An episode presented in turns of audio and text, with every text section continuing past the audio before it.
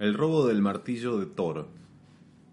A Thor no le gustó lo que había pasado en el palacio del rey gigante en Utgard y planeaba vengarse, y para eso tenía su martillo. Una noche tuvo un extraño sueño y se despertó sobresaltado. Los primeros rayos del sol entraban por las ventanas. Uf, menos mal que fue un sueño, se dijo a sí mismo al despertarse. Soñé que un ladrón entraba en el dormitorio y me robaba el martillo una de las pocas protecciones que tienen los dioses contra los gigantes. Mientras pensaba eso, sacó la mano de entre las sábanas para acariciar su querido martillito que había dejado sobre el velador. Ay, mi querido martillito, ¿qué haría yo sin ti? Mi querido Martí... Martí... ¿Qué? El velador estaba vacío.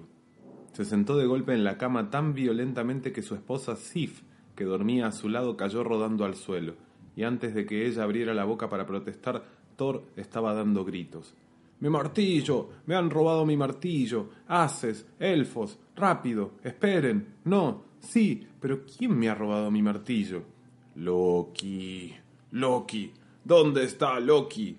Se levantó furibundo y se vistió mientras su barba y sus cabellos rojos se movían en todas direcciones. Vio a su esposa en el suelo, la levantó y la volvió a poner en la cama. En ese momento entró Loki. ¿Has tenido tú que ver con ello? aulló Thor. ¿Con qué? preguntó sorprendido Loki. ¿Tomaste prestado el martillo? ¿Yo? No, no. Tú bien sabes que yo lo que hice fue conseguírtelo. ¿Para qué iba a quitártelo luego? Solo los gigantes se atreverían a hacer algo así. En marcha, pues. Vas a venirte conmigo a Jotunheim para recuperarlo. Mi carro, que ensillen a mis dos cabras, gritó, mientras se llevaba a Loki arrastrando, arrastrando escaleras abajo. Espera, espera, piensa un poco. Eso es justamente lo que esperan los gigantes. Sin el martillo no saldrás vivo de allí. Hemos de resolver el asunto con astucia. Bueno, tú eres un especialista en astucia y engaños. ¿Qué sugieres? preguntó Thor, dejándolo de nuevo en el suelo. Loki se ofreció a ir hasta Jotunheim para averiguar dónde estaba el martillo. Así que Thor y Loki fueron a ver a Freya y le pidieron prestado el disfraz de halcón que ella poseía. Al conocer la situación, Freya se lo prestó de buena gana. Loki se puso el traje de halcón y tras despedirse de Freya y Thor, voló raudo, hacia Utgard de Jotunheim. Estaba llegando cuando, sobre un túmulo artificial donde estaban enterrados los antepasados gigantes fuera de las murallas de Utgard, vio que estaba sentado Trim, rey de los gigantes. El rey Trim estaba trenzando unos collares de oro para sus enormes perros de caza, de largo pelaje gris. Sus sirvientes estaban recortando las crines de sus caballos. Loki se posó sobre una roca y se puso a observar y a escuchar a Trim y a su cortejo. El gigante fanfarroneaba. Pronto tendremos todo el oro de Asgard y el collar de Freya cuando hayamos derrotado a los dioses. ¡Ah, ja, ja, ja! En ese momento, Trim alzó la mirada, vio al halcón y lo reconoció al inmediato. Vaya, vaya, dijo. ¿Qué tal les va a los haces? ¿Y a los elfos? Ya veo que me has reconocido, contestó Loki. No hace falta que me digas por qué has venido solito hasta aquí, espetó Trim. Lo adivinaste, Quiero saber quién robó el martillo de Thor. Oh, oh, vaya, vaya, vaya. Ya veo que están algo preocupados con el asunto. Qué blandengues son los dioses sin sus armas especiales. ¿Acaso sabéis quién lo robó? preguntó Loki. ¿Cómo no voy a saberlo? Yo mismo lo robé. Pero no hagan ustedes ningún intento de recuperarlo porque lo enterré en lo más profundo de la tierra, por debajo de la cueva de los duendes, a ocho días de viaje para abajo. ¿Y no podríamos hacer algún trato? preguntó Loki. No le tengo miedo a Thor mientras él no tenga el martillo. Mis riquezas son enormes. Las salas y los salones de mis palacios son tan amplios como los de Vilskinir en Truchtheim, donde habita Thor. En mis prados pastan miles de reses de cuernos dorados y de pelo negro, como los cuervos de Odín. Hay cientos de hermosos caballos y magníficos perros de caza.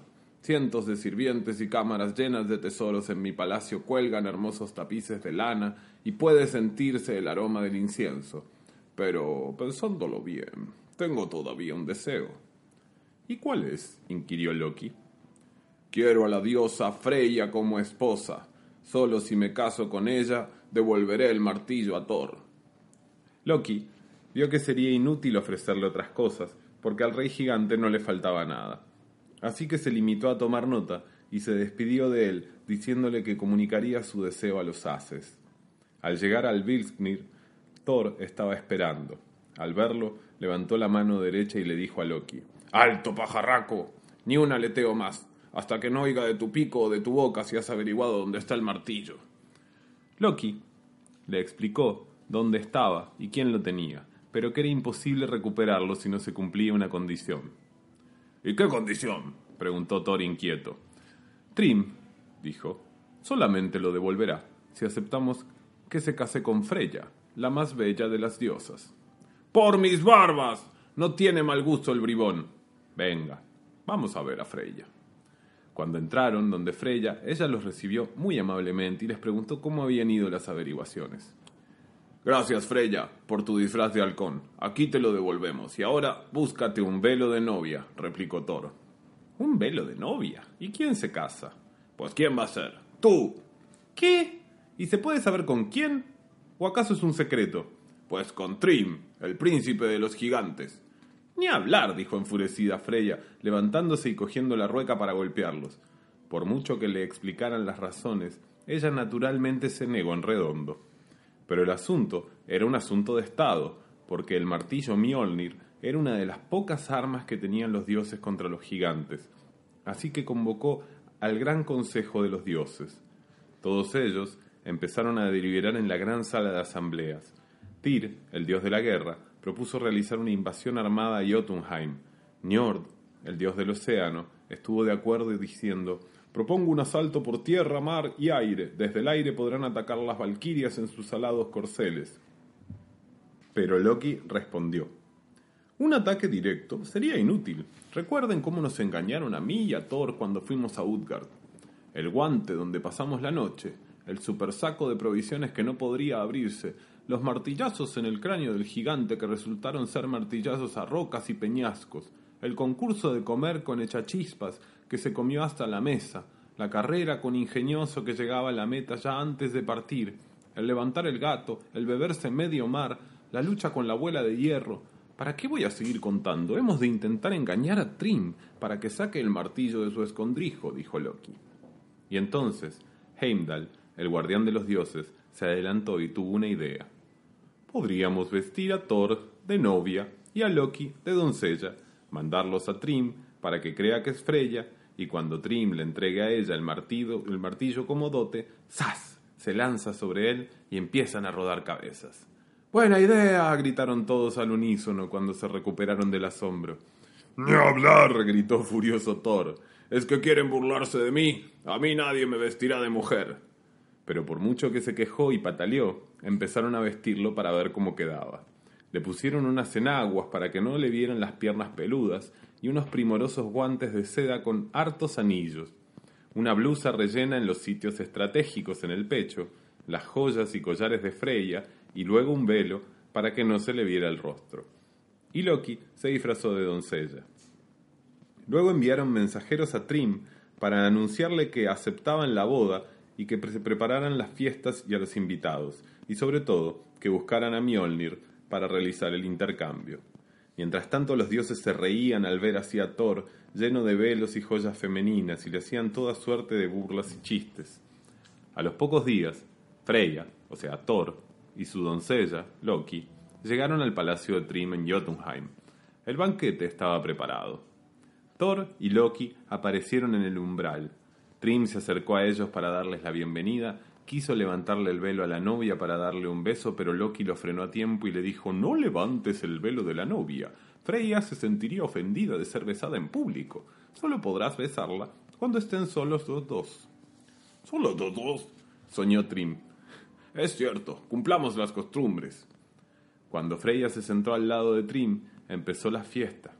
Nadie se sorprendió del tamaño de Freya, que parecía más el de un hombre fortachón que el de una delicada dama pero tantas telas, velos, tules, collares y anillos despistaban al personal, y todos imaginaban la extraordinaria belleza que escondían tantos velos. Eso la hacía aún más deseable. La primera sorpresa fue cuando vieron cómo la novia se comía un, un buey entero y ocho magníficos salmones, además de beberse tres barriles de hidromiel. ¿Tanto comen las mujeres de Asgard? preguntó Trim. No es lo habitual, pero es que Freya, cuando supo que iba a casarse con vos, se quedó una semana sin comer, dijo la doncella, Loki. Por eso tiene ahora el apetito de una semana. Qué bello es lo que dices. Y dirigiéndose a Freya, le levantó un poquito el velo. Anda, queridita, dime algo. ¿Estabas tan enamorada? Pero al verle los ojos se le pusieron los pelos de punta. Eran unos ojos relampagueantes y rojizos. Loki se apresuró a contestar es que lleva sin dormir una semana de pura excitación y tiene los ojos algo enrojecidos. Finalmente se celebró la ceremonia. Para prometerse fidelidad eterna, sacaron el, martillo Mjolnir y lo trajeron a la sala. Thor, al verlo, estuvo a punto de saltar sobre él para recuperarlo, pero Loki lo agarró de la cintura y logró detenerlo mientras le susurraba al oído. Calma, solo unos segundos más. No vayamos a estropearlo todo en el último momento. No hay que precipitarse, hay que saber esperar. Entonces pusieron el martillo sobre las faldas de la novia para que la pareja pusiera las manos sobre el martillo y se, juraran fidelidad eterna. Pero Thor puso la primera mano no encima, sino debajo del martillo. Luego le siguió la de Trim, encima la mano izquierda de Thor, y luego la otra mano de Trim. Así estaban preparados para jurarse fidelidad eterna pero cuando Thor notó que tenía el martillo en su mano, agarró firme el mango, se levantó de golpe y se sacó el velo. Trim se apartó a tiempo de esquivar el terrible golpe del martillo y Thor dio un golpe en el muro del palacio que se vino abajo.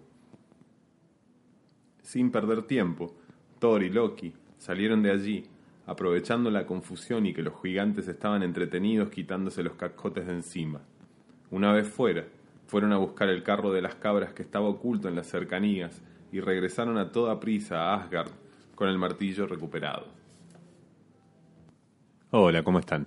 Esto es Libros Mágicos, el podcast de Mandrágora Libros. Mi nombre es Sebastián y hoy traemos una de las cositas lindas que tenemos por acá, que es relatos de la mitología nórdica. Antes, que nada, eh, perdón por la, por la terrible actuación que acaban de escuchar, pero también es un poco parte del mensaje generalmente tenemos como esta estructura o hago esta estructura de, bueno, leer un pedacito, hablar, leer otro pedacito, volver a hablar, pero hoy me pareció lindo leer un, relato completo y jugar con ese relato y actuarlo y, relatarlo como si se, lo hubiera, lo estuviera leyendo a mis hijos.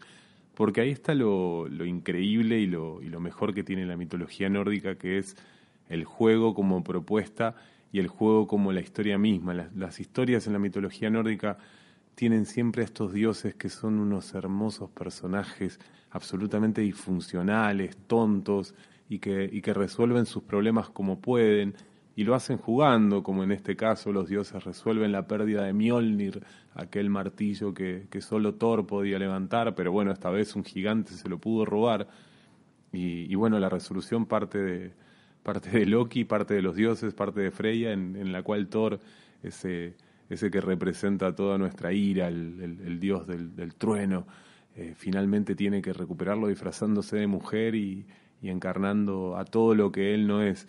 Nada, historias que, que se pasan de arquetípicas dentro del humor y que nos traen una, una nueva forma de entender lecciones, una nueva forma, una vieja forma de entender viejas lecciones. Eh, haciéndole caso a, Neil Gaiman, que no tenemos su libro de mitología nórdica traducido todavía, así que por eso no lo estamos vendiendo, pero que es genial. En su prólogo él dice, cuenten estas historias, él, relata los mitos nórdicos de una forma hermosa, dice, cuenten estas, estas historias, cuéntenlas en una reunión, cuéntenlas en la mesa, cuéntenlas a sus hijos, cuéntenlas porque son historias para ser contadas. El libro es de la editorial antroposófica, y, nada, como todo lo que antroposófica tiene, siempre, siempre está, está ahí como en lo border, ¿no? A veces tenés libros de, antroposófica, te edita todos los discursos, discursos de, Rudolf Steiner, o te edita también una compilación hermosa de, relatos de mitología. Así que nada, lo tenemos acá en Mandrágora y pueden comprarlo en mandragoralibros.com o en Rivadavia 211. El nombre es Relatos de la mitología nórdica de Branston Pinson y Horn, que creo que es lo menos importante de todo el libro, y lo más importante de todo el libro es el absoluto humor que, que profesa, expresa y toda la sabiduría que contiene. Así que lean los relatos de la mitología nórdica y léanselos a sus niñas con, con las voces que correspondan o léanselos a sus amigos, pero, pero ante todo ríanse que, que aprender también, también se trata de eso, de, reírse y de contar cuentos. Nos vemos en la próxima, les mando un abrazo.